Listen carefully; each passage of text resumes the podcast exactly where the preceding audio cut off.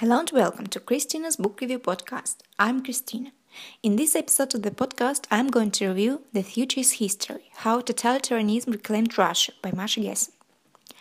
At the beginning, Masha Gessen, who is a Russian American journalist and the author of several books, says that the book in question shows not only what it has felt like to live in Russia over the last 30 years, but also what Russia has been in this time, what it has become, and how.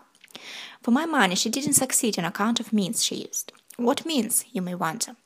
Well, she tells Russia's story through the eyes of four Russians, which she called regular, except they are not.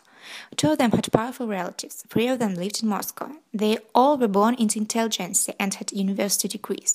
Hence, they are not ordinary people. My problem with this book is Masha Gessen states the experiences of her protagonists exemplified the experiences of millions of others which is far from true. Her characters don't represent Russia, considering two of them live abroad now. For my money, she chose the wrong people. Apart from these four protagonists, Gessen presents stories of three intellectuals who were struggling with professional lives in the Soviet Union.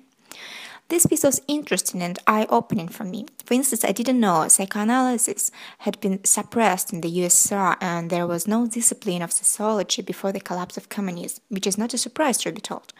But there was and still is, as far as Masha is concerned, Homo Sovieticus, who believed in self isolation, state paternalism, hierarchical egalitarianism, and suffered from an imperial syndrome created by the Bolshevik Revolution which means, as the subtitle of Gessen's book suggests, totalitarianism has reclaimed the country, though in muted and less extreme forms. To be honest, I expected more from the winner of the Non-Fiction National Book Award. Although it's a thought-provoking book, it does include many shocking revelations to me.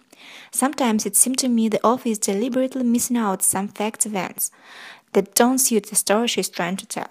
Anyway, I wish Masha Gessen was concentrated on common Russian people rather than the upper middle class. I'm looking forward to your response in the comment section on our website, which is chrisland.io. And as always, I conclude my book review podcast with one of my favorite Bette Davis lines from the film called Cabin in the Cotton. I'd like to kiss you, but I just washed my hair. Bye!